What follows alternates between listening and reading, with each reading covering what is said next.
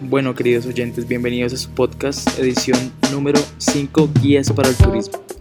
Estamos de fiesta, ya son 5 programitas. Eh, por algunos motivos a veces nos queda más difícil por tiempos académicos, laborales, eh, hacer más rápido los podcasts, pero varias solicitudes de ustedes están pendientes y pronto agilizaremos más el proceso de estos programas. Para no ir más ahondando en lo que tenemos, vamos a darle paso a el programa de hoy. El programa de hoy es muy interesante, es la oportunidad de ver desde la perspectiva, desde la experiencia, desde el relato, otro tipo de ejemplo de turismo en un país hermano. Es bien interesante el ejercicio que propone Alejandro en este programa al comparar de alguna manera lo que pasa en un territorio con otro.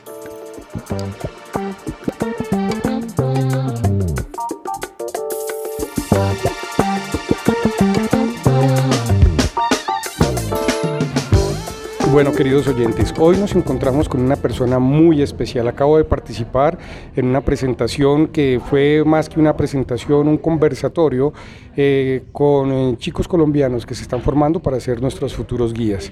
Asdrúbal vino desde Costa Rica y nos ha mostrado una experiencia maravillosa que está llevando eh, a entrar en una normatividad de calidad alrededor del turismo de aventura. Eh, calidad, seguridad, me encantó, me encantó lo que, lo que acabamos de observar. Adrúbal, ya estoy hablando mucho. Cuéntanos, cuéntanos por favor quién eres tú, a qué te dedicas, qué estás haciendo en Colombia. Bueno, eh, me dedico a, la guianza turística. Ahorita soy instructor del Instituto Nacional de Aprendizaje en la parte de guiado de turistas y guiado de turistas en aventura. Em, ahorita lo que estamos haciendo es tratando de organizar y ejecutar todo el sistema normativo y legal, más la parte de formación en Costa Rica. Esto por cuanto debido a las experiencias que se han tenido en los, en los últimos años, eh, se ha visto la necesidad y obligación eh, de responder y realizar las cosas eh, de la manera correcta. Bueno, ahorita lo que estamos haciendo aquí en Colombia es una transferencia de conocimientos, de técnicas, de competencias que se, se le entregan a los guías para que se desarrollen en el ámbito de turismo aventura. Claro está, son cosas que se pueden aplicar en otras, en otras áreas de la guianza. Eh, la idea de esto es poder entregar la experiencia que tenemos nosotros en estas actividades y que Colombia pueda obtener ese, ese, esa experiencia y aplicarla a lo, que, a lo que está desarrollando en este momento. Asdrúbal, nosotros en este momento podemos decir que Colombia se está poniendo de moda. Hemos duplicado en dos años la cantidad de visitantes a nuestro país y eh, es necesario entrar en esos procesos de calidad. Para nosotros es sumamente necesario entrar en esos procesos de calidad. El turismo en Costa Rica es la esencia económica de su país. Eh, ¿Cuántos guías tienen ustedes para un territorio que mm, creo que son 55 mil kilómetros cuadrados? No sé, comparado con Colombia que tenemos 1.141.000 kilómetros cuadrados aproximadamente. Bueno, en este momento, eh, según algunos cálculos que se han realizado, eh, pudiésemos pensar que hay unos 5.000 guías de turismo. estamos en, un proceso fuerte de poderlos alinear todos a que tengan su credencial de guía de turistas. Eh, ya que es entre, de esos 5.000 pudiesen ser unos 2.500 que poseen eh, algún tipo de licencia eh, de guía de turismo según la clasificación del, del gobierno de Costa Rica. Y, y, ustedes como, como, mm, como docentes, como instructores, además asociados al gobierno costarricense, han, han, encontrado inconvenientes alrededor del tema de, de estos guías no certificados? Sí, claro. Eh, bueno, nosotros como institución tenemos ya un poquito más de 30 años de estar trabajando en la certificación de guías. Eh, ahora que, que, la reglamentación eh, salió a regir y se va a implementar, bueno, hay una resistencia fuerte de los muchachos a acercarse a, la institución para certificar sus conocimientos. Sin embargo, hemos recibido un, fuerte apoyo de, por parte de los empresarios y operadores turísticos, eh, donde abren las puertas de las empresas y están prácticamente obligando a los muchachos a acercarse a los procesos de formación o certificación de competencias. Bueno, qué bien, y yo creo que eso apunta a la calidad de país, a, la calidad de país, a la imagen de país. Y, eso traerá más turistas a futuro. Adrúbal, eh, vamos a escuchar unos apartes de, de, tu intervención, vamos a escuchar unos apartes de tu conferencia. Eh, espero que a todos ustedes les guste, chicos. Yo quedé encantado con lo que Costa Rica está haciendo alrededor del tema de, de la seguridad, de la certificación. Entonces, sin más preámbulos, vamos a escuchar.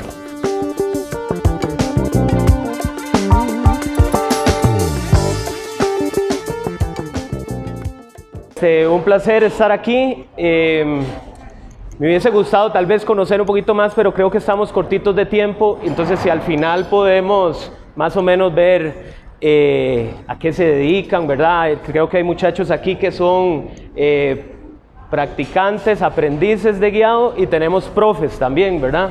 Entonces, eh, un placer y un honor estar aquí. Em, es la segunda vez que vengo a este hermoso país, primera vez a Bogotá impresionado estoy, eh, me encanta, o sea, es como sentirse en casa, realmente, solo que, que puede ser unas 50 veces más grande.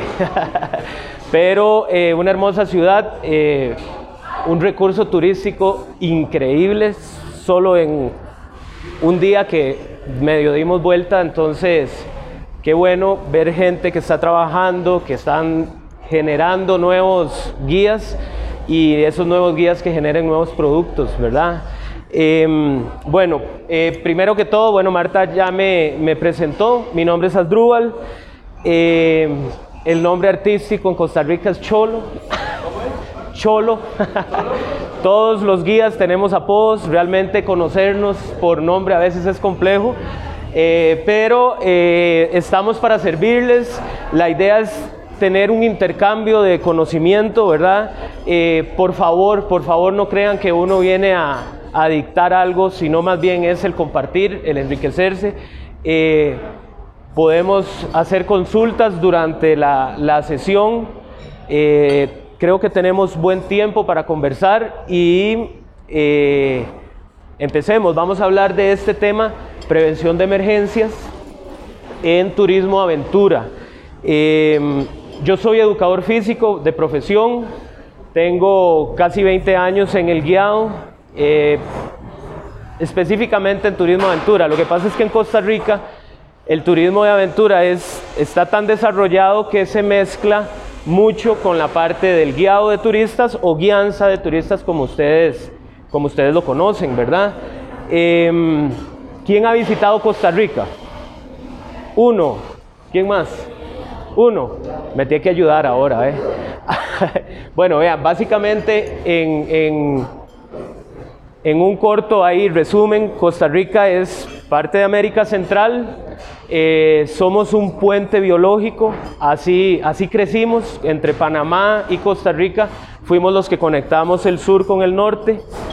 Esa parte eh, de formación nos dio una ventaja, que somos un país de 51.100 kilómetros o sea, creo que el departamento más pequeño de aquí anda por ahí, ¿verdad? Entonces, en 51.100 kilómetros eh, podemos encontrar en el lado Pacífico 1.500 kilómetros de costa y del lado del Caribe tenemos 400 kilómetros de costa. La costa pacífica es súper irregular, tenemos bahías, tenemos este, golfos y la parte del Caribe es totalmente regular. La única irregularidad que tiene es Moín, que es el puerto principal donde entran todas las importaciones y salen nuestras exportaciones. Nosotros exportamos, a ver, ¿qué saben de Costa Rica? ¿Qué exportamos? Turismo, turismo, pero un producto que ustedes también exportan. Somos competencia directa de ustedes. Café. Sí, sí, sí. Este, el desarrollo del turismo en Costa Rica se dio como desde 1930, cuando llegó, llegaron un bus de americanos, teníamos solo un hotel, el Hotel Costa Rica todavía existe, y ahí fue donde se empezó a gestar el turismo. Sin embargo, en los 70, en 1970, finales de los 70, es cuando empezaron los años dorados del turismo en Costa Rica. Em, empezó con extranjeros, ¿verdad? Gente extranjera que venía, veía una posibilidad eh, de negocio, ya conocían la empresa, la industria y empezaron a desarrollar actividades.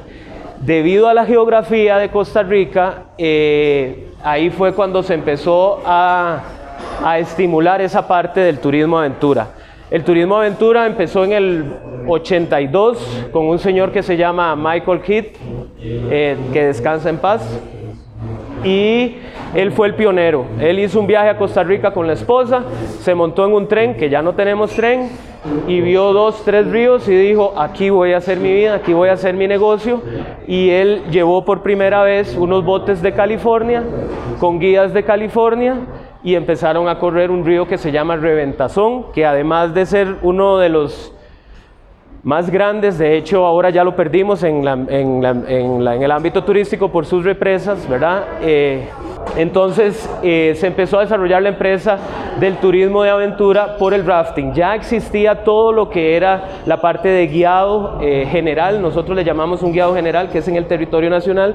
Sin embargo, esos años marcaron porque empezó a venir otro tipo de turismo que se acostumbraba, venía un turismo muy de ciudad, ¿verdad? Muy de sol y playa, y en ese momento se empezó a generar eh, otro, tipo, otro tipo de turismo que era el turismo de aventura. Principalmente venía de California. California, bueno, ustedes saben que son este, pioneros en todo lo que es deporte extremo, deporte aventura, eh, todo ese tipo de actividades. Entonces se empezaron a correr los ríos en los 80 em, de ahí a la actualidad tenemos una oferta turística en aventura en donde llegan turistas y el 58 al 65%, dependiendo del año, ¿verdad? Que usted vea las cifras, eh, llegan a hacer turismo aventura. Entonces, tenemos un turismo de naturalismo que lo mezclamos con aventura. Entonces nosotros decimos, enredamos a los turistas con naturalismo y los ponemos a hacer aventura, ¿verdad? Eh, tanto así que estamos hablando que en el país al año entran 3 millones de turistas, somos 4 millones y medio, ¿verdad? Más o menos para que vean el impacto que genera en el país. Eh, entran 3 millones al año y de esos 3 millones digamos que un 50-55% hacen al menos una actividad de aventura. Em, la biodiversidad de Costa Rica, nosotros tenemos mucho en común con ustedes, lo que pasa es que al ser ustedes tan grandes, es, bueno, es increíble.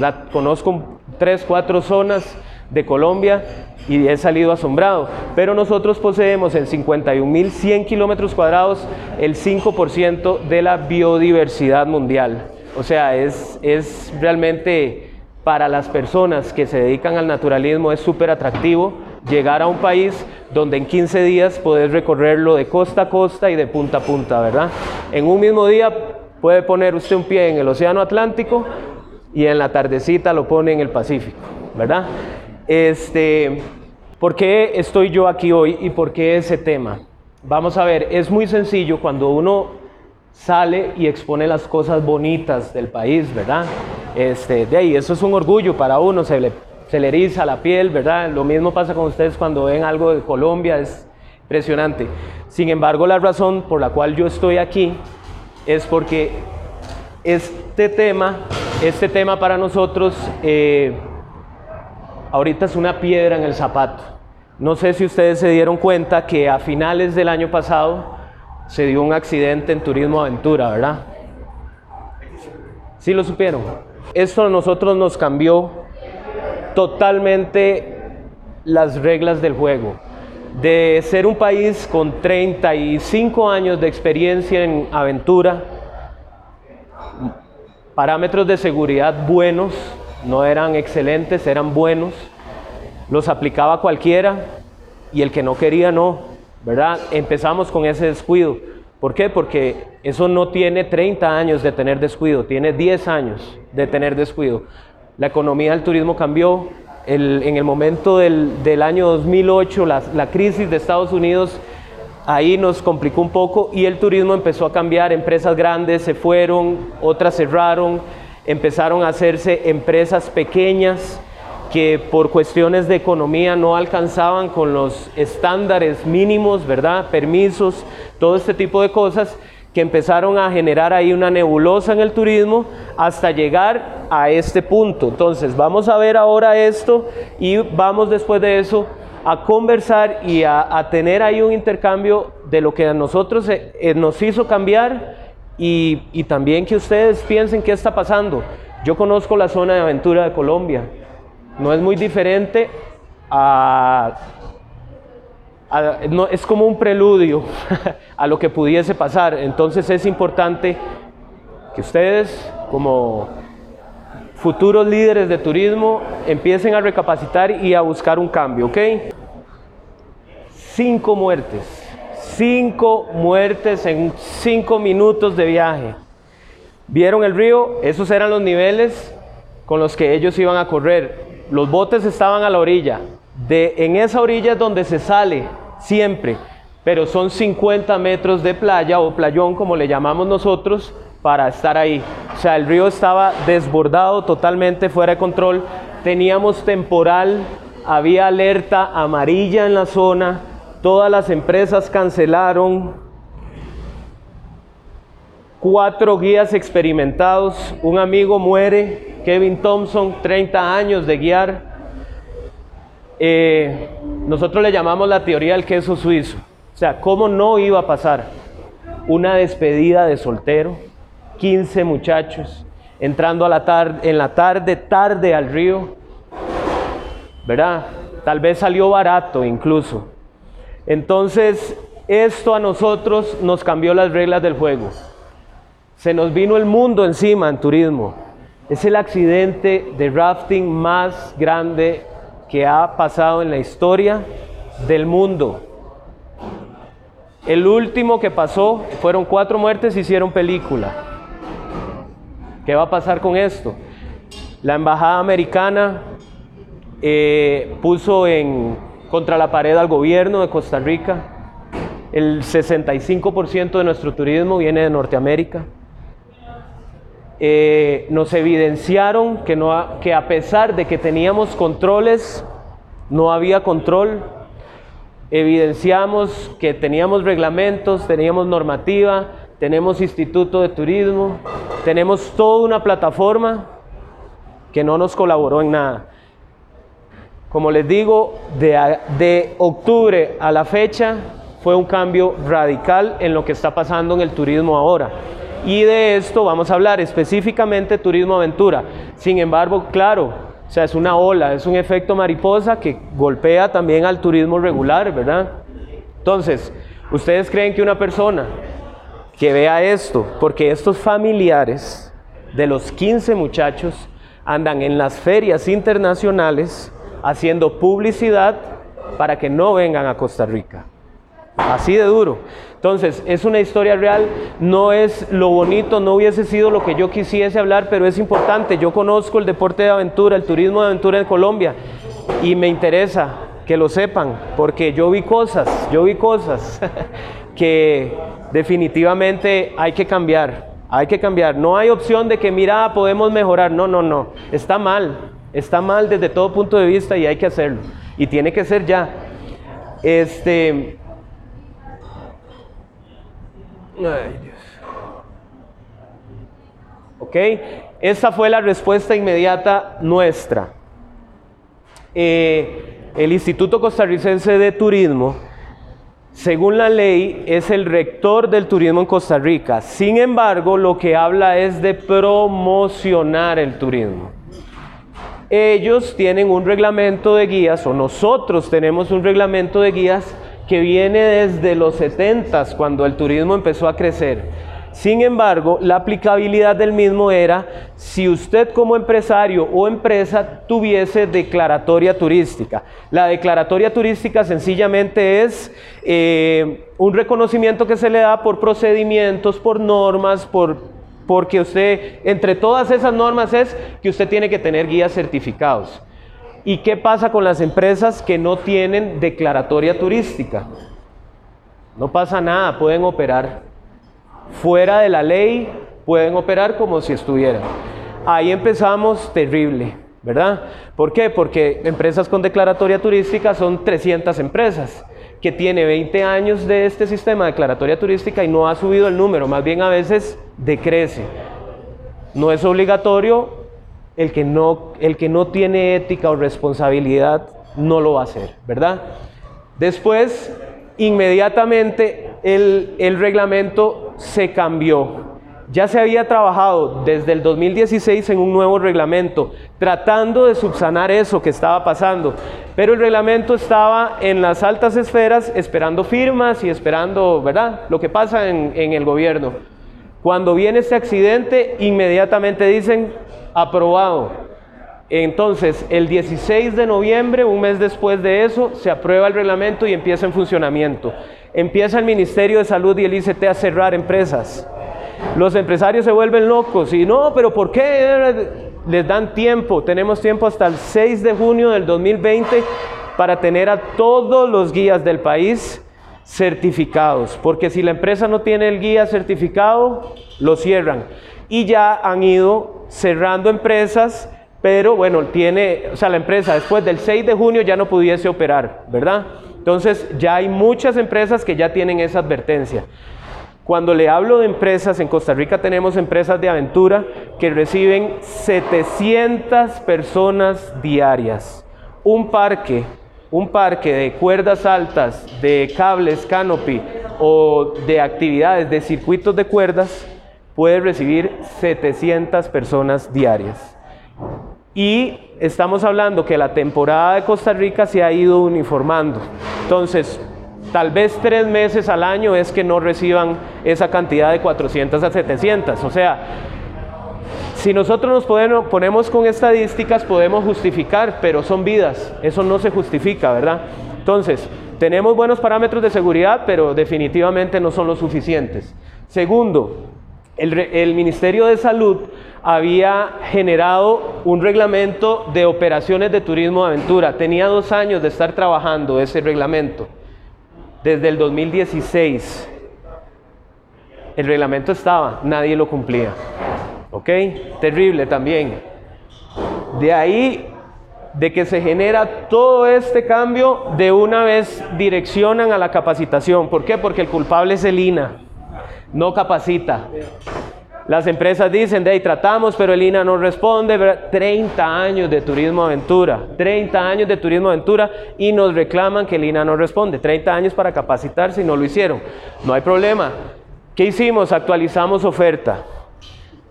Le dijimos a los guías de turismo, ok, guías de turismo aventura, les vamos a hacer un programa a ustedes según reglamento. ¿Por qué? Porque el reglamento me dice que tenemos que tener guías generales guías locales, guías especializados y ahora guías de aventura.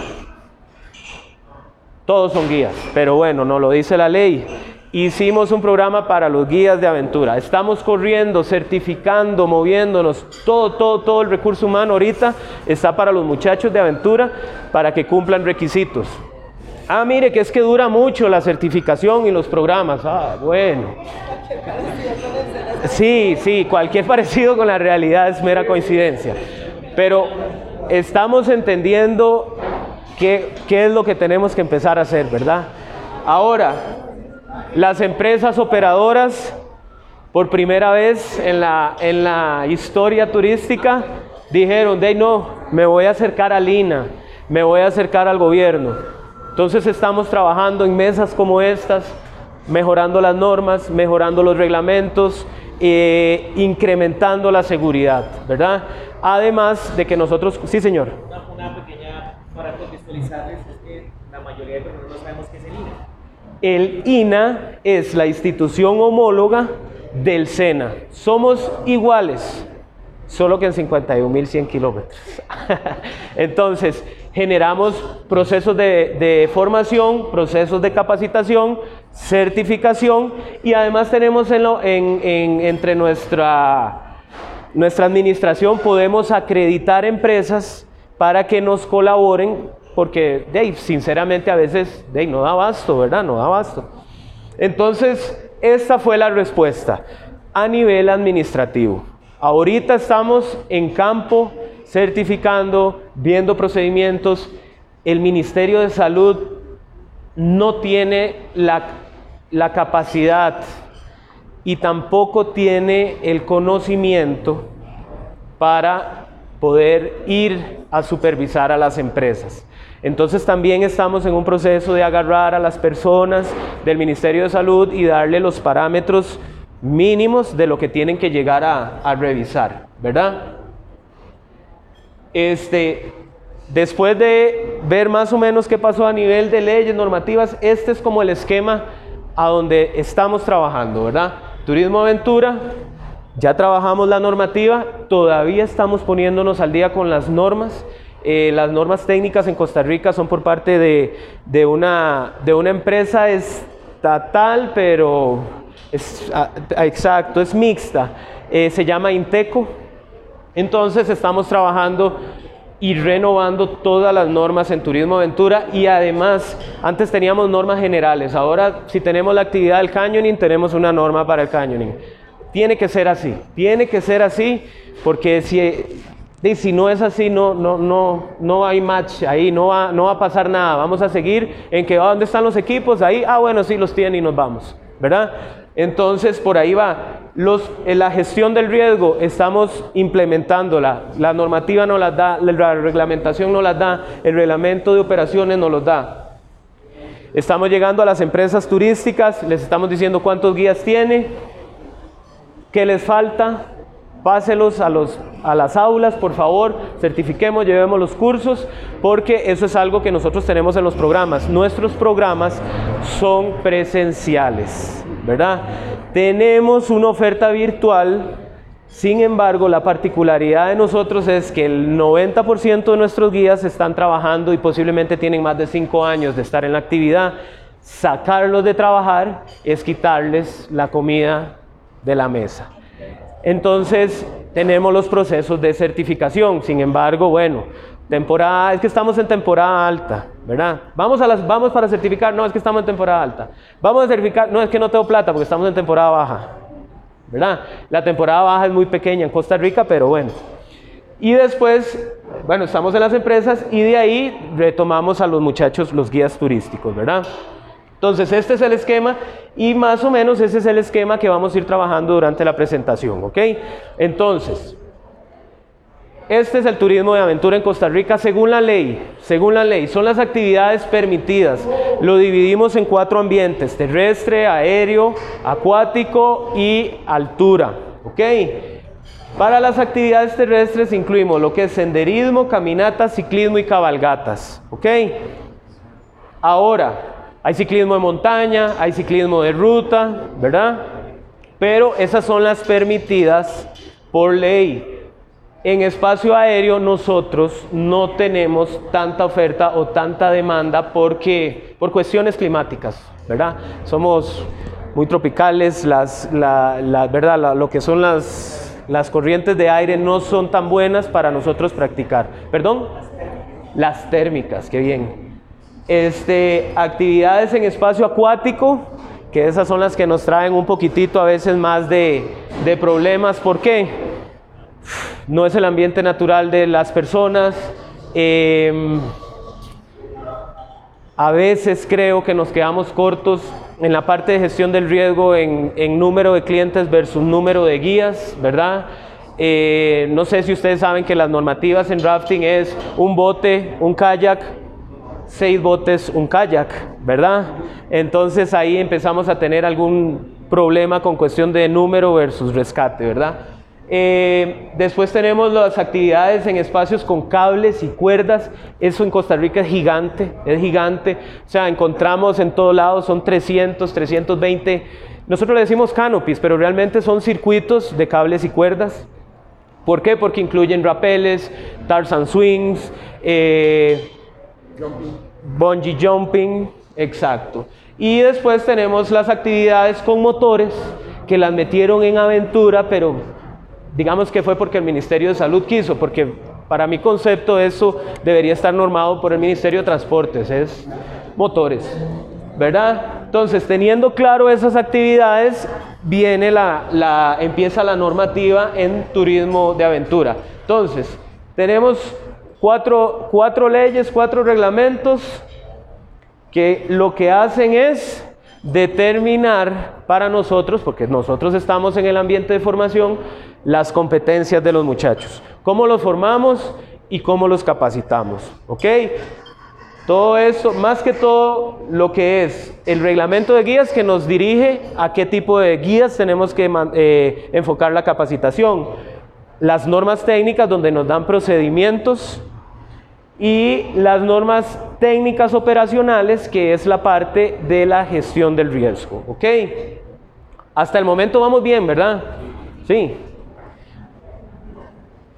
Ok, entonces, vamos con el circulito rojo de la gestión del riesgo. ¿Por qué? No pues vamos hasta las 10, Solo tengo una hora.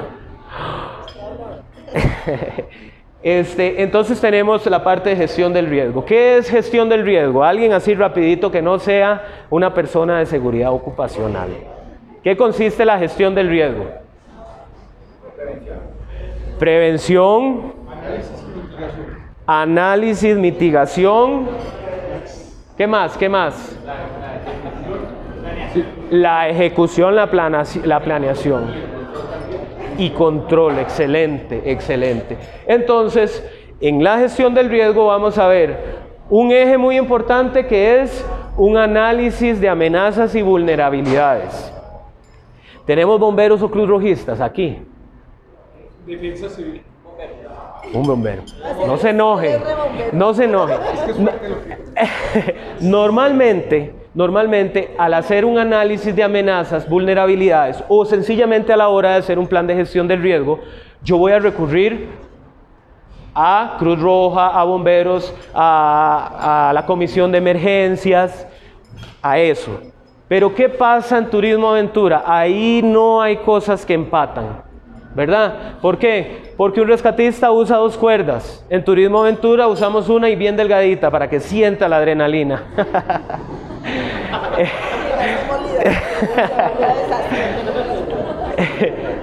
este, otra, eh, mucho del enfoque de la formación de ellos van a estructuras colapsadas, eh, ciudades, eh, desastres naturales, ¿verdad? Inundaciones, terremotos, bueno, eso es Costa Rica, aquí anda parecido.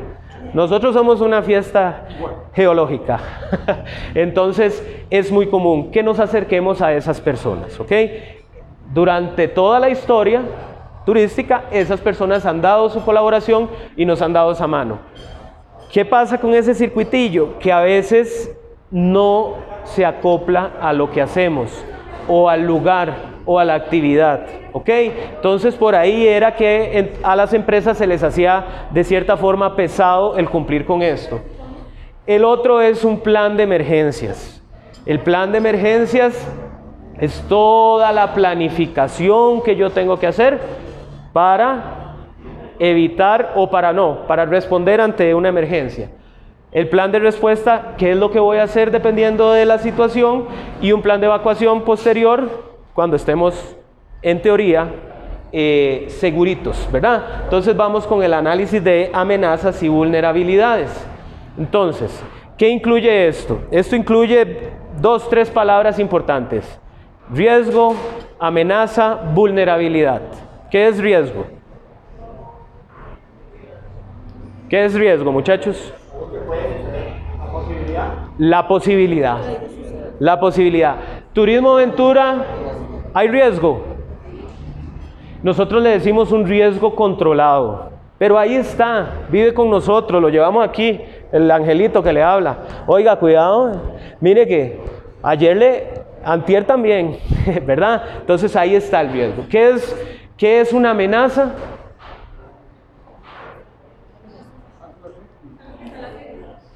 ¿Algo? Qué tramposa, ¿qué, ¿cuál es su perfil? Ella es de seguridad. este, es algo latente, algo que le está diciendo ahí. Hey, cada vez que yo paso por ahí, se enciende la lucecita roja.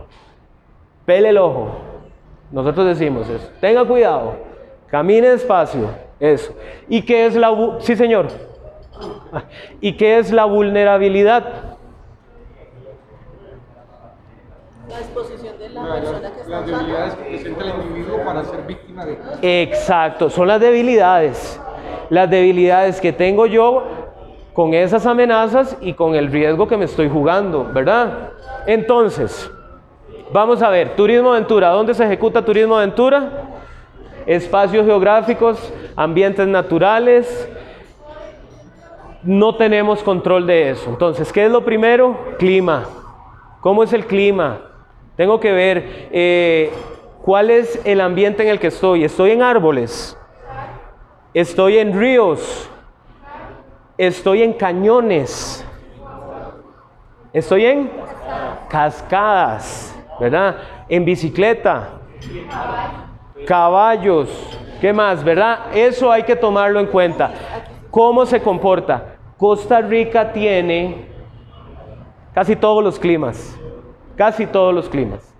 Solo no neva, pero pronto habrá nieve, como está la cosa, pronto habrá. Nosotros tenemos este, bosques secos, bosques tropicales húmedos, bosques tropicales lluviosos, muy lluviosos, increíble, este, nubosos. Tenemos una sección de páramo increíble, fuera de lo normal, fuera de todas las características de páramo. Eh, y eso hace que el clima mm, cambie en cinco minutos. En cinco minutos tenemos sol, viene una nube, vuelvo a ver, vienen rayos, cayó tormenta. Solo cinco minutos cambia el clima en Costa Rica. Microclimas le llamamos. Tenemos un sistema montañoso que hace que, ese efecto se- sea más pronunciado y es por eso que parte de la actividad de aventura es el clima. ¿Qué pasó con la expedición de rafting?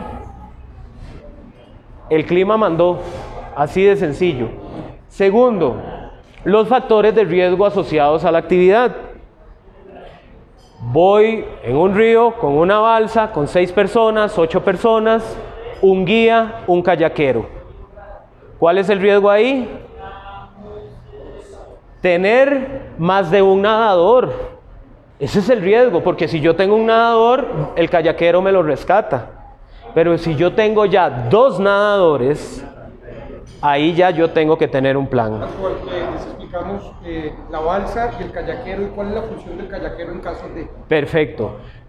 En rafting, en rafting a la hora de correr los ríos, estamos hablando de ríos tropicales. Inclusive Colombia, sus ríos son tropicales. Hay ríos que son perennes, que no cambian, que siempre tienen el mismo volumen, que o es solo de hielo y no cambian. Nuestros ríos todos los días son diferentes. Por eso nuestros guías latinos en rafting son muy apetecidos, porque saben leer agua, porque o sea, los rápidos hoy corro por la derecha, mañana voy por la izquierda. Entonces, la función del kayakero es primordialmente ser los ojos del guía adelante. En algunos casos, cuando tenemos un nadador, el kayakero va, lo recoge, lo trae al bote y lo subimos, ¿verdad? Es limitada la acción de emergencia ahí, o, el, o la- el accionar es limitado porque solo va a recoger a una. Si recoge dos, está comprometido. De hecho, la mayoría de kayakeros que tienen problemas es porque llevan dos personas. No se recomiendan dos, pero es difícil. Es difícil en una situación, las personas se agarran de lo que encuentran.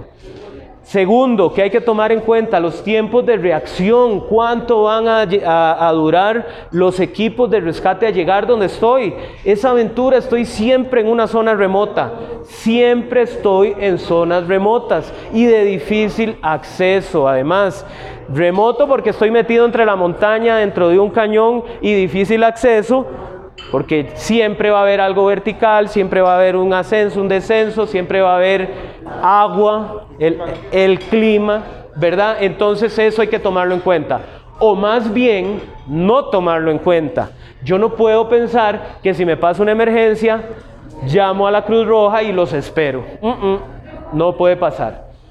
Después, las amenazas naturales normales, normales, normales que hay. Animales, ¿verdad? Y el animal más propenso a ser una amenaza, adivinen quién es. El hombre, el hombre. La conducta humana es el principal causante de accidentes, ¿verdad? Mire que es que aquí usted no se puede clavar, me clavé, se rompió la cabeza, ¿verdad? Entonces, eso es importante. Ahí yo pongo desarrollar las mejores estrategias de prevención y manejo de emergencias considerando la actividad. ¿Qué quiere decir? Que bueno, Cruz Rojistas, bomberos, comisión de emergencia son bienvenidos, pero tiene que conocer la actividad, ¿verdad? Porque si no me va a dar un plan de emergencias o me va a dar algunas soluciones que no me aplican a mí, ¿ok? Este, esta es una actividad que está saliendo, vean, es, es, una, es una locura porque uno nunca se le hubiera ocurrido, digo yo, de, eso lo hacía uno chiquillo, eso lo hacen los chiquillos, pero ahora se vende como un tour, ¿verdad? Entonces, Nada más vean y vamos a hacer después un pequeñito análisis. Voy a irles enumerando los peligros escondidos. Ahí vamos a ver, lo primero, lo primero que vemos. Un guía saltando en la, en la piedra. Conducta humana. Esa parte no hay cinturones en esos carros. Lo que hablaba el compañero de la roca. Pero eso no me preocupa tanto. Eso no me preocupa tanto. Vea, esto sí me preocupa un montón. Esto sí me preocupa un montón. Vean la cuerda. Vean ahí, estaba sosteniéndolo un cliente, uno. La cuerda está está tocando agua, está tocando agua y tiene como un metro más. La cuerda nunca, nunca, nunca toca agua.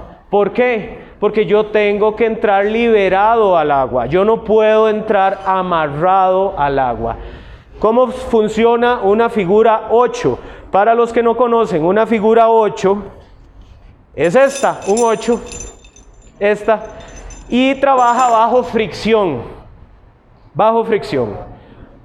Cualquier movimiento de la cuerda que vaya en contra de esa fricción la frena, la atora, se pega. Cuando yo estoy en el agua, se atora, se pega. Así de sencillo.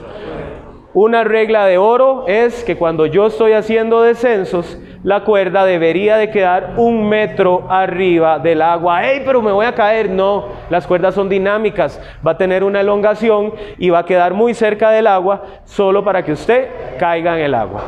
Ese es el mayor peligro que hay allá. Se puede enredar, se puede enredar. Y no solo enredar, pegar. Ya usted por estar pegado con la presión del agua, hay que cortar cuerda. No hay otra forma, ¿verdad? Entonces, eso es uno. Y ese es el principal. O sea, eso es un pecado mortal. Ya desde ahí estamos mal con ese tour, ¿ok? De ahí en... Sí, señor. Es previa a iniciar la actividad, porque yo puedo suponer hacer la actividad todos los días y puedo siempre voy a caer al mismo lado, pero yo no sé si la noche anterior una piedra, un palo algo Eso es parte de un manual de operaciones. Yo no puedo hacer un tour si no hay una revisión previa, excepto por el rafting. Pero se hace. ¿Cómo se hace? Cuando hay una crecida, cuando tenemos un día, dos días, tres días, cuatro días de río cancelado porque está muy alto, cuando ese río ya tenga un nivel normal, tienen que ir solo guías para ver los cambios, para chequear que no haya un palo atravesado, que el rápido que cambió, que era clase 4, no sea 5, ¿verdad? Todo ese tipo de cosas. Este, ok, viendo ese video, entonces nosotros podemos montar un plan de emergencias. Ya hicimos el informe de análisis de amenazas, ya las vimos, ya las compartimos, ¿ok? Volvemos a lo que las personas en seguridad ocupacional hacen, que es este tipo de cosas. Una persona en seguridad ocupacional, incluso que sepa de cuerdas, pero que no tenga la combinación cuerda-agua, me va a generar posiblemente ya un riesgo más alto o que ese riesgo se me haga más grande en la actividad, porque no vio eso. Es solo uno, marcamos solo uno. Si lo seguimos viendo vamos a seguir sacando cosas, pero Bueno, ese no, el punto es que tenemos que terminar la conferencia. Entonces, eh, eso es importante. Segundo, hicimos ese informe, organización de la atención de la emergencia. ¿Cuántos clientes pudimos haber visto en ese video? ¿Seis, ocho, diez? ¿Cuántos guías vieron? Uno y medio, porque el otro no se parecía al guía que sostenía la cuerda, ¿verdad? ¿Ah? El de la cámara, que no era guía, era camarógrafo, parece. ¿ah? ¿Ok? Entonces, tenemos que organizarlo. ¿Qué hacen los guías en una emergencia? ¿Cuál es el protocolo que tienen que hacer? ¿Ok? Segundo, ¿qué hace la operadora en una emergencia? ¿Cómo se da cuenta? ¿Cómo me comunico? ¿Verdad? Tercero, importantísimo muchachos, la comunidad. Sin la gente de la comunidad vamos mal en un rescate. Vamos a hacer un rescate y podríamos caer en otra emergencia y en otra emergencia porque las personas de la comunidad son los que conocen el lugar, son los que saben por dónde ir, por dónde salir, por dónde, ¿verdad? Ahí eso nos tenemos que apoyar. Eh, teniendo ya esta organización, ok, podemos empezar a diseñar un plan de respuesta. ¿Por qué? Porque no es lo mismo tener una persona herida a que haya una crecida, a que haya una tormenta, a que entre una persona sencillamente en pánico, eso es una emergencia, ¿verdad? Entonces, no todas se resuelven igual. Tenemos que tener la mayoría de planes A, B, C, D, E. Y si me falla el A, voy por el A, 1 el A2, el A3 y ahí voy, ¿verdad? Pero es importantísimo determinar cómo vamos a reaccionar. ¿Por qué? Porque trabajamos con base a protocolos. Lo único que nos defiende como guías, muchachos, por amor a Dios, lo único que nos defiende como guías es seguir el protocolo al pie de la letra. Fuera de eso, ténganlo por seguro, que el juicio, la demanda y todo lo que usted quiera le va a caer al guía. ¿Ok? La cuerda se revienta por el lado más débil. Importantísimo, no podemos hacer cosas que no sabemos. Mire que es que tuve una, una cliente y se le dislocó el hombro. Eh, eh, eh, suave. Usted está capacitado para volverlo a colocar, mejor inmovilice, que es lo que usted pudiese saber y evacuamos. ¿Verdad? Eso es muy importante. Los MacGyvers, bueno, volvemos a la conducta humana. Los MacGyvers son un terror, un terror, sí, es, es un peligro. Este, tenemos el plan de respuesta, después viene ya el plan de evacuación. En el plan de evacuación, ojalá ya estuviesen cuerpos de rescate a la par nuestra, que esa reacción haya sido buena o que la comunidad ya esté totalmente organizada. En Costa Rica nosotros utilizamos mucho a la gente de la comunidad en turismo aventura. Son los que nos ayudan en operación, son, los, son las personas de transporte, son las personas de cocina, son las personas del hotel, de las habitaciones, de todo ese tipo de cosas. ¿ok? Y ¿Qué hago yo teniendo las cosas en papel? ¿Ok? Entrenamiento, entrenamiento y más entrenamiento. ¿Por qué? Porque yo necesito desarrollar mi memoria motriz, yo necesito desarrollar el, el, robot que hay en mí, donde de una vez, ¡pum!, cambio de chip, dejé de ser guía, voy a ser rescatista, tengo, tengo vidas, ¡pum!, tengo que cambiar. Y eso solo y solo me lo da el entrenamiento, no la experiencia. No, no, no, no, no. Es que yo tengo 20 años de estar en el río. No, no, no, no, no, no, no. Enséñeme su entrenamiento, ¿verdad? Demuéstremelo. Este, ahora bien, la organización para la atención de lo que hablaba la compañera, de la emergencia. El responsable, el guía. Y ojalá que sea el tour leader, ¿verdad? ¿Por qué? Porque el tour leader es el que, en teoría, tiene conocimientos un poquito más avanzados, experiencia además, eh, en este tipo de situaciones. Eh, lo otro, importante, cuántos guías yo necesito por el número de clientes que tengo, además de las normas establecidas para la ejecución de la actividad, ¿verdad? O sea, yo ocupo un guía para un grupo, pero bueno, ¿qué voy a hacer? Voy a hacer rappel, voy a hacer canopy, tengo 50, 50 personas, 50 packs, tengo 17 plataformas. En esas 17 plataformas van incluidos 3 rapeles, un Tarzan Swing, 4 escaleras de mono. ¿Cuántos guías ocupo para tener un grupo de 40 personas ahí? ¿Verdad? Entonces, eso es importante, empezar a generar esas tablitas. Esas tablas son indispensables. ¿Por qué? Protocolos. Pero ¿por qué solo habían tres guías y tenían que haber cinco? Siempre le va a caer al guía. Comunicación, sistemas de comunicación. Ahora con la tecnología que hay, por amor a Dios, hay de todo, ¿verdad? Costa Rica, gracias a Dios, estamos a punto de tener servicio de internet en, casi en todo lado, casi en todo lado. Inclusive en las zonas más remotas tenemos. Somos grandísimos, pero tenemos. pero las montañas, eso nos, nos generó en algún momento problemas, pero vieras que, bueno, ha mejorado montones. Para nosotros es increíble esa parte. Conocer la zona, el guía tiene que conocer la zona, ¿verdad? ¿Por qué? Porque de, yo tengo que llegar a la comunidad, tengo que llegar al lugar más cercano, tengo que buscar la salida más sencilla.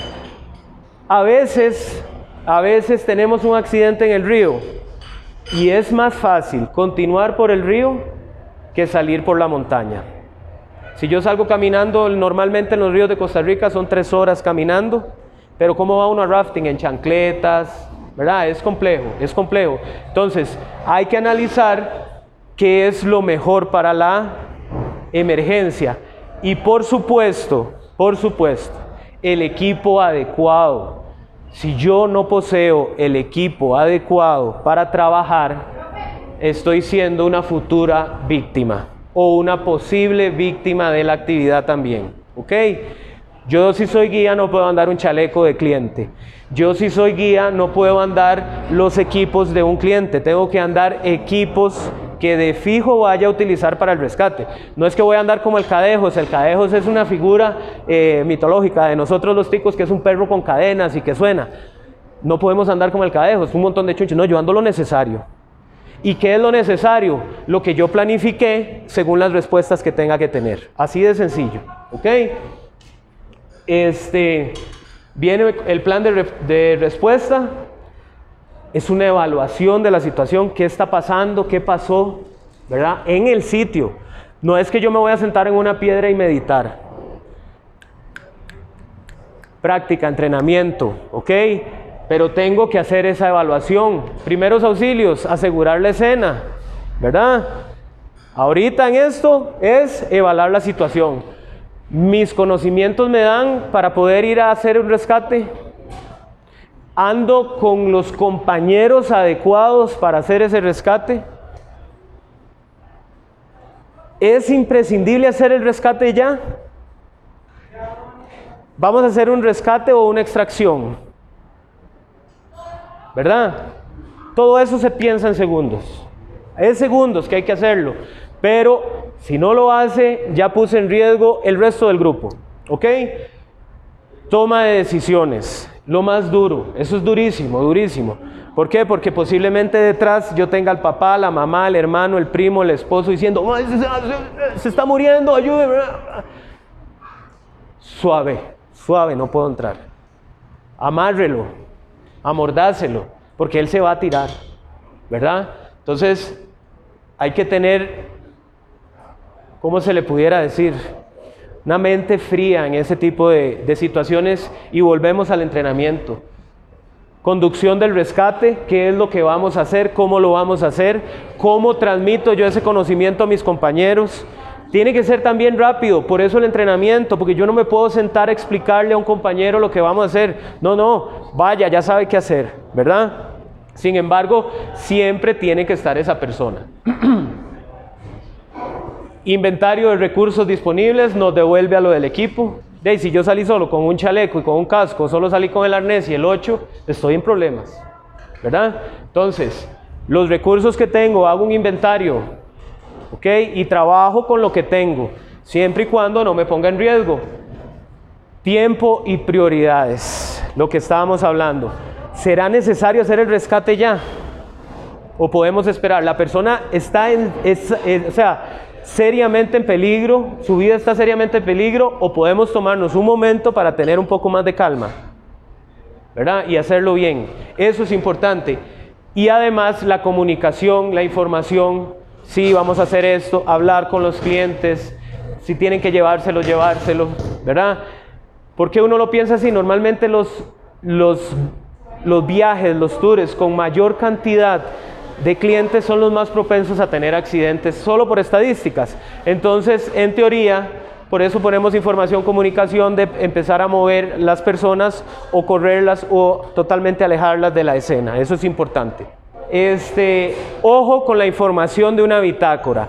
Hay bitácoras de capitanes, de marineros, de las fuerzas, de las fuerzas de la policía, cruz rojistas y todo. Pero esta bitácora es para guiado de turismo aventura, rafting, con sus particularidades. ¿Cuáles son las particularidades? Información general. ¿Quién es el guía?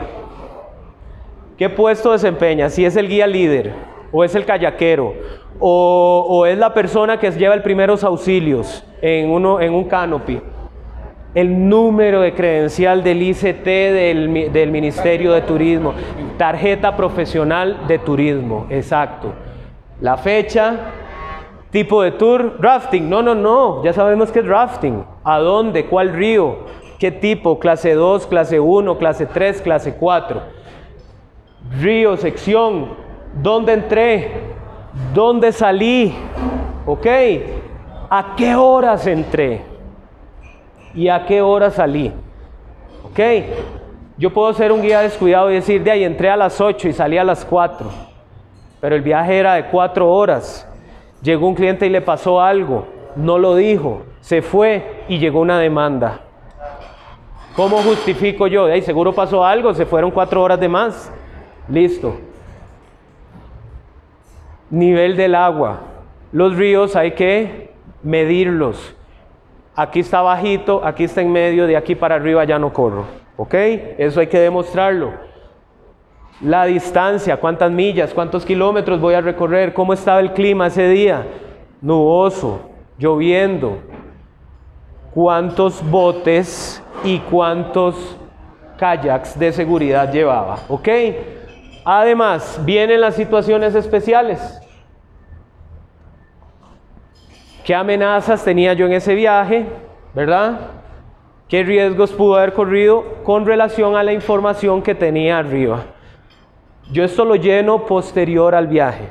¿Ok? Entonces yo determiné que en un rápido cambió, se volcó una piedra y ahora hay un, nosotros le llamamos un hidráulico, un hueco nuevo. Ajá. Entonces eso hay que ponerlo ahí, porque todo el mundo tiene que saberlo, todos. No mi empresa, todas las empresas tienen que saberlo. Y las cosas generales, si no pasó absolutamente nada durante el recorrido terrestre, hay gente que hace overnights o se queda a dormir y alguna que otra observación. Eso es una bitácora y se llena a diario o cada vez que se hace el tour. ¿Ok?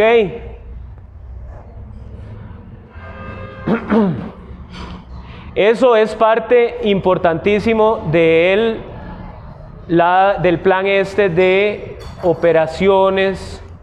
Vamos a ver.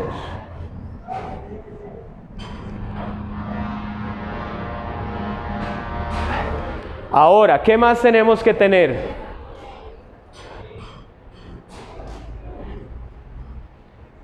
Los procedimientos y mantenimientos en ese manual de mantenimiento. O sea, cada cuánto yo le doy mantenimiento a mis equipos. Todos los días, todos los días hay que darle mantenimiento. Cada vez que termina un tour, hay que darle mantenimiento. En Costa Rica todavía hay costumbre de que tenemos un circuito de cables y cuerdas y dejan la cuerda guindando. En Costa Rica a las tres semanas parece una liana. Así de sencillo. Y ahí están, ahí están. Este, estas son eh, fichas de, procedimientos de revisión de equipo. Vean, cada equipo trae una ficha técnica y esa ficha técnica le dice para qué sirve, cómo se usa y cómo se le da el mantenimiento. ¿Cómo diablos no lo hacemos? Si nada más no están diciendo, hágalo, aquí está, siga la ficha. ¿Ok? Entonces, es imprescindible, es imprescindible tener una persona capacitada en mantenimiento preventivo, almacenaje, una persona competente en este tipo de cosas. Otra, la empresa tiene que tener bitácoras diarias de eso, bitácoras de los equipos. Mire, el equipo 13 se utilizó el lunes. O sea que si yo tengo 45 equipos, debería estarlos rotando para que todos tengan el mismo desgaste. ¿Ok?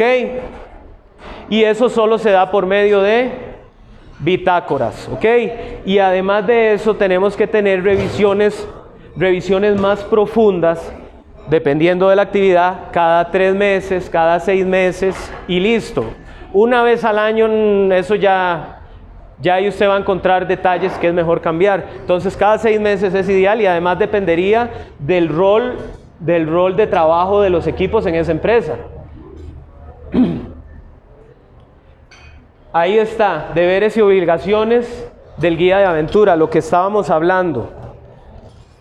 Seguir las normas y reglamentos primero. ¿Qué tengo que hacer? Certificarme, andar con la credencial. ¿Ok? Seguir normas técnicas y el reglamento de guías de turismo. Eso es lo primordial. Si usted no conoce eso, está expuesto. Está expuesto a cualquier cosa, desde una demanda hasta volverse una persona que cometió, eh, nosotros le llamamos negligencia, ¿verdad? Este, formarse, eso es importantísimo. O sea, los muchachos, los aprendices que están aquí, empezaron bien, van bien. Esa es, la forma, ¿ok? Formarse como guías, capacitarse, primeros auxilios, rescate, RCP, atención y guiado. El atención y guiado es indispensable en una emergencia. Es la forma correcta de cómo yo voy a manejar el grupo, ¿verdad? Y la experiencia profesional. Mire, yo tengo 20 años de guiar. ¿Y cómo sé yo que tiene 20 años de guiar? Enséñeme sus bitácoras. ¿Cómo bitácoras? ¿Verdad? En Costa Rica, si usted guía 20 años, 20 años ha guiado. Tenemos temporadas de diciembre a diciembre. Llegan estadounidenses a guiar a Costa Rica. ¿Cuántos años tiene de guiar? 30. 30 años de 3 meses. ¿Verdad? ¿Dónde están sus bitácoras? Ahí ellos las presentan. Solo así ellos trabajan. Entonces, bueno, vamos a ver, hay que hacerle checkout, hay que ver cómo pasa, ¿verdad? Entonces, hay que tener esos cuidados. No es lo mismo un año de guiado en países tropicales a un año de guiado en países estacionales. Exactamente, exactamente. Entonces, eso es importantísimo. Eh, ¿Qué hay que hacer?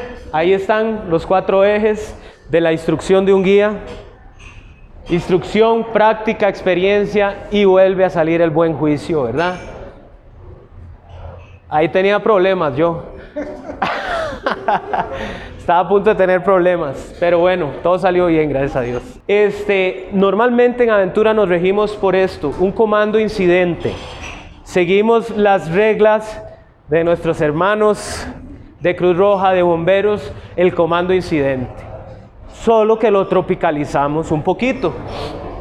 Entonces, ¿qué es lo primero para poder intervenir una situación de rescate? Hay reglas de oro y hay reglas de oro para cada actividad, pero en general vamos a hablar de ¿qué es un EPP? Exactamente, equipo de protección personal. Si yo no tengo eso, no puedo estar ni cerca del rescate. O sea, véalo por tele. ¿Ok? Asegurar la escena. Prioridades del rescate. ¿Cuál es la prioridad del rescate? Yo. ¿Eh? ¿Quién me cuida a mí? ¿Y cuál es la, la segunda prioridad del rescate? Yo y mi equipo. y la tercera prioridad del rescate, yo, mi equipo y otra vez yo. ¿Ok? Así de, así, así, así, así de crudo y así de individualista tiene que ser el pensamiento en ese momento. Eh, prever los fallos, de lo simple a lo complejo. Viera cómo cuesta eso. Viera, viera cómo cuesta. Usted está en un rescate y usted empieza a ver a todo el mundo. Eh, cuerdas, carabiners, eh, suave, suave, suave. Tenemos que hacer un sistema en el cañón de lado a lado. Hey, pap, tranquilo, ahí hay un puente. Crucemos por el puente, le damos la mano a la persona y la sacamos. Pasa. Se nubla, pero ¿qué es eso? Falta de entrenamiento. ¿Ok? De lo simple a lo complejo. ¿Ok? ¿Qué es más simple? Cruzar por un puente, tirarle una boya, tirarle un flotador y lo jalo, listo. ¿Verdad? Entonces eso siempre tenemos que tenerlo. Este, el equipo adecuado y además, importantísimo, un cliente no se considera. Un cliente es un cero a la izquierda. Con un cliente usted no puede decirle, hey, me ayuda a jalar cuerda. Hey, sosténgame esto mientras yo me tiro al agua. No, ¿ok? Entonces, eso es muy importante. Los clientes no cuentan, jamás, jamás. Entonces, si soy solo yo, lo ideal sería, porque un cliente no, no, no tengo forma de saber la respuesta. Eh, el análisis de la escena, ¿verdad? ¿Qué pasó? ¿Cómo pasó? ¿Por qué pasó? ¿Verdad? ¿Cuántas probabilidades hay de que si yo haga el rescate sea exitoso? ¿Verdad? ¿Es una situación real de emergencia o es solo sentarme un poquitito a ver qué es lo que está pasando y poder hacer el rescate? Eh, toma de decisiones y de una vez al trabajo, ¿ok? Hacer el análisis de riesgo-beneficio, que es lo que estamos hablando, y de una vez hecho todo eso, vamos por ese rescate, ¿ok? ¿Cómo se hace ese rescate según el comando incidente? Primero que todo tenemos que identificar las aptitudes de los muchachos, de mis compañeros, con quien trabajo, y después determinar quién va a ser el líder, el ingeniero, el utilero, el rescatista. Nosotros le ponemos ingeniero, la palabra es rigger. Un rigger es una persona que arma, que hace. Hay gente que nace. Usted le dice, vea mi amigo, yo necesito montar un anclaje aquí, pasar una cuerda por allá y hacer una tensa diagonal, ¿verdad? Él ya se lo imaginó, agarra un montón de chunches, se los lleva y en cinco minutos lo tiene hecho. El líder, el líder es nato, puede desarrollar esa comunicación para que, puedan, para que pueda realizarse la actividad bien. El utilero, ese es el que anda corriendo con todo, lo que ocupa. Y si además usted necesita que controle a la gente, también lo va a hacer. Y el rescatista, que ojo con los rescatistas.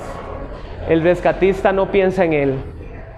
El rescatista es solo corazón. Y son un problema. Si usted como líder no sabe manejar un rescatista, va a tener siempre una víctima a la par. ¿Por qué? Porque usted un rescatista le dice, tírese, tírese, vaya y lo trae. Es que lo hace, lo hace, lo hace. Son valientes, corajudos. Es gente que es, se da, se da para las otras personas. Y todas ellas están reunidas en los cuerpos de bomberos, en, en, en la Cruz Roja. Ahí están, ahí están, ahí están. Por eso ellos son beneméritos, por eso mis respetos, pero esas personas hay que tener cuidado en el equipo de trabajo porque pueden ocasionar algo peor, ¿ok? Este,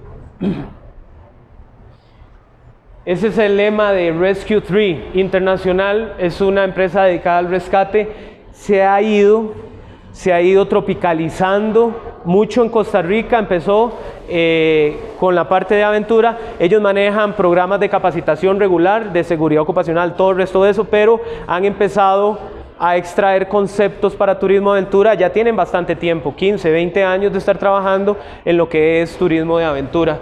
Eso es importantísimo. Es mejor ser un testigo experto que uno más, ¿verdad? En el rescate.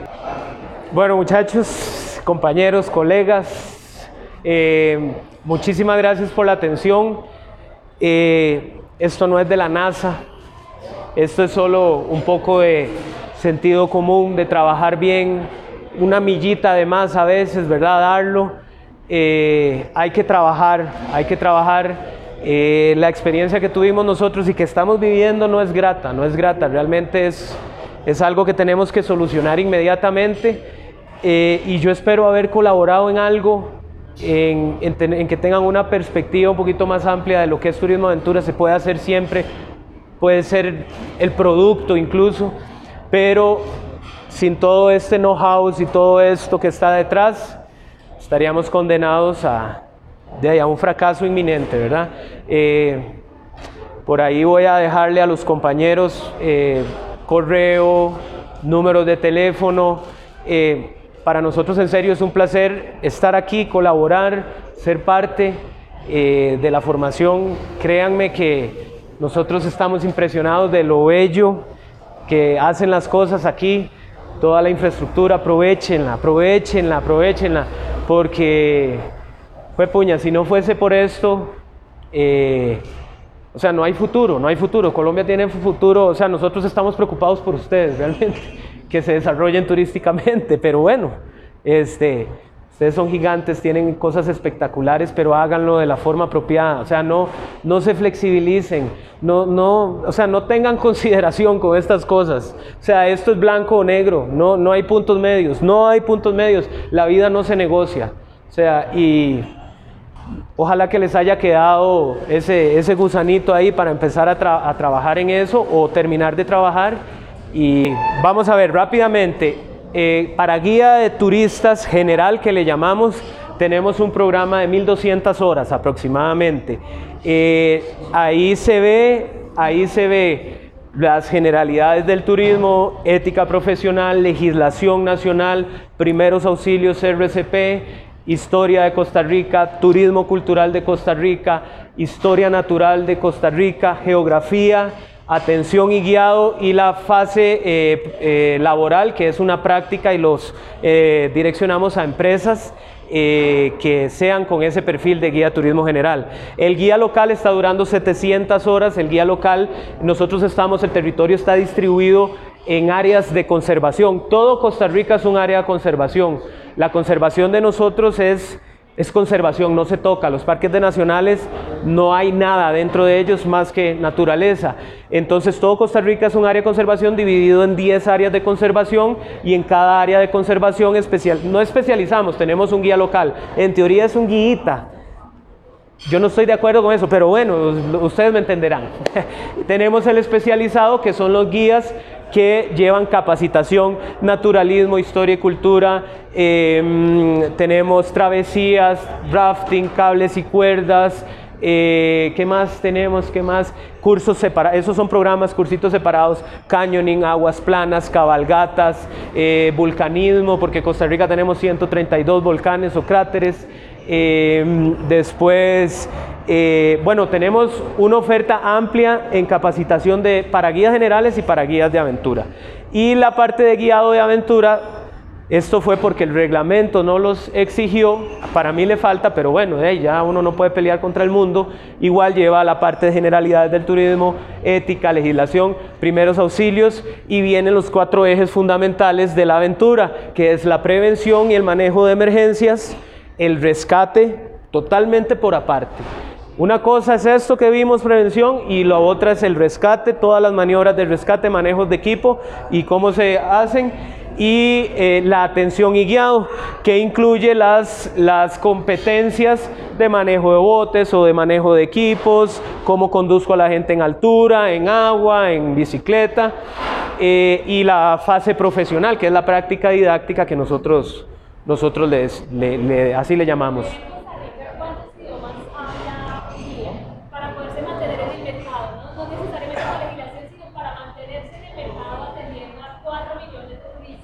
Ok, le voy a decir, le voy a decir, todos hablan inglés, todos. Y en los últimos 10 años se ha incrementado turismo alemán, turismo holandés, eh, europeo. Es que los separamos porque es que vieras qué particular son los alemanes y los holandeses. Y turismo europeo, ¿verdad? Español, británicos, ¿verdad? y todos llegan por aventura, la mayoría, y muchos de los holandeses y eh, llegan por, ustedes le llaman, lo de aves, ¿cómo es que le llaman? Avistamiento de aves. Avistamiento de aves. Nosotros le llamamos ornitología, o, listo, digamos, avistamiento de aves. Entonces, em, vamos a ver, si usted habla inglés, pudiera ganar 100 dólares el día, ¿verdad? Pero si usted habla inglés y Dutch holandés podría cobrar lo que quiera. O alemán puede cobrar lo que quiera. Están llegando 40 mil alemanes y, pudiesen llegar 70 mil, pero por la carencia de guías alemanes, las tres o cuatro empresas que trae ese segmento turístico no pueden crecer más. Entonces estamos trabajando en eso. Un guía en alemán o en Dutch, 180, 150 dólares puede cobrar el día, en una gira de 15 días porque ellos vienen por 15, 22 días y va uno pegado a ellos ahí. Este, Costa Rica es un poco, un poco no, como cuatro veces más caro que Colombia, entonces anda parecido la, lo que yo gano versus, versus lo que yo gasto, ¿ok? Este, otra pregunta, yo no sé hasta que nos echen. de por sí de otros lugares también me han echado.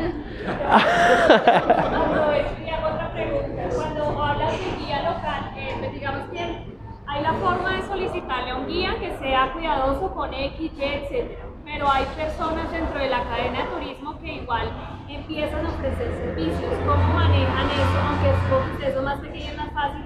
Es decir, aquí apareció el señor que tiene cerca una cascada, pero no necesariamente es guía, no le interesa ser guía, pero abre su espacio y pues presta los servicios porque es que vengan y cómo hacen para manejar esos espacios o el que dice definitivamente no quiero ser guía porque no estoy dispuesto a estar las 1300 horas, ¿cómo manejan eso? Ok, eh, de noviembre para atrás no, no era inmanejable.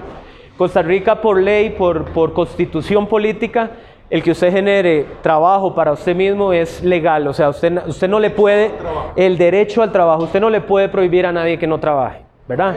Que trabaje, perdón. Pero después de noviembre y que, se que, que, hicieron este reglamento, los guías, de, o sea, los operadores están obligados, cualquier operador, incluso eh, desde la de formación, un colegio que quiera llevar al sexto grado de paseo, tiene que llevar guía. Una persona que vaya a desarrollarse como operador tiene que cumplir el reglamento de operaciones y además el reglamento de guías y además todos los requisitos de la patente, todo ese tipo de cosas.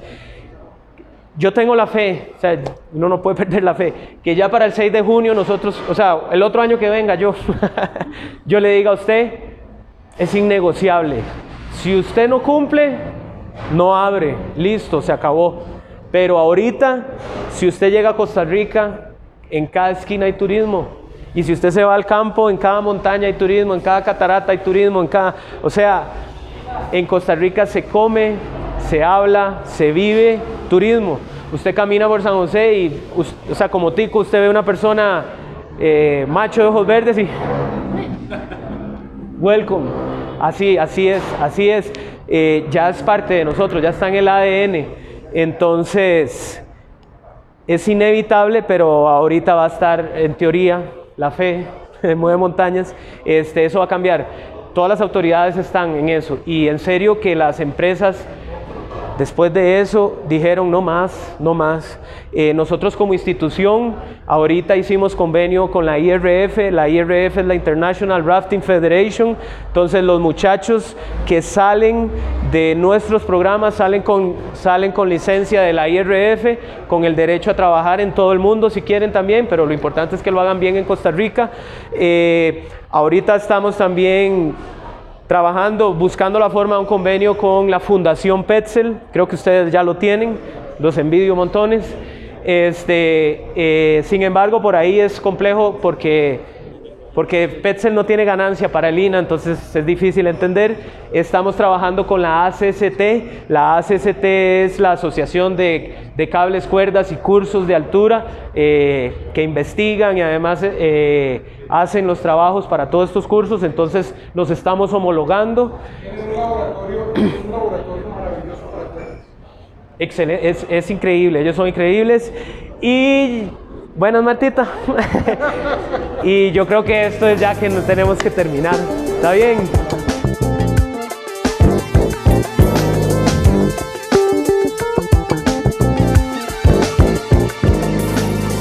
Bueno, Drubal, solamente me resta eh, agradecer por permitir que nosotros a través de nuestro podcast Guías para el Turismo eh, podamos llevar la información no solo a los guías de Colombia, nos escuchan en Costa Rica, nos escuchan en España, tenemos eh, oyentes en Rusia, una sorpresa, también le damos la bienvenida a nuestros oyentes en Bolivia, hemos sabido que hay unos cuantos oyentes y que se está multiplicando la audiencia nuestra en, en, Bolivia, entonces pues no, solamente darte gracias. Asdrúbal, si alguien se quiere comunicar contigo, si alguien quiere entrar en contacto contigo, tanto por tus conocimientos como por tener eh, un guía especializado en Costa Rica o alguien que lo oriente al llegar a Costa Rica, ¿cómo se puede contactar contigo? Regálame tu nombre completo y todo lo demás. Bueno, mi nombre es Asdrúbal Meneses Frías, eh, trabajo para el Instituto Nacional de Aprendizaje, eh, mi correo es a menesesfrías.ina.ac.cr y sería un placer colaborar con ustedes eh, soy parte del núcleo de turismo de esta institución y estamos para servirle. Adriol, muchísimas gracias, hombre. Como decimos aquí, muchas gracias, hermano. Pura vida, sí, señor.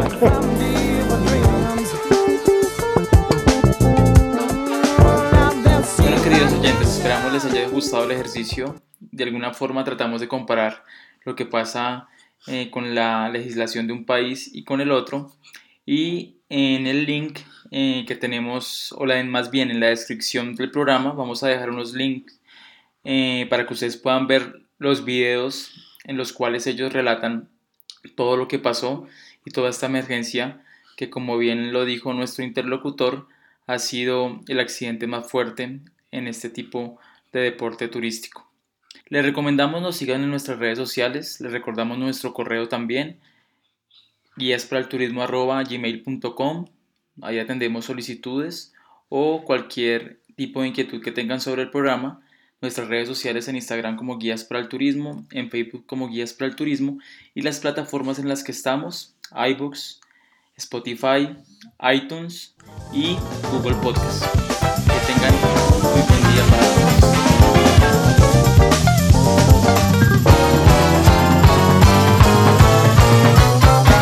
recuerde, siempre ver el mundo a través de los ojos de un guía.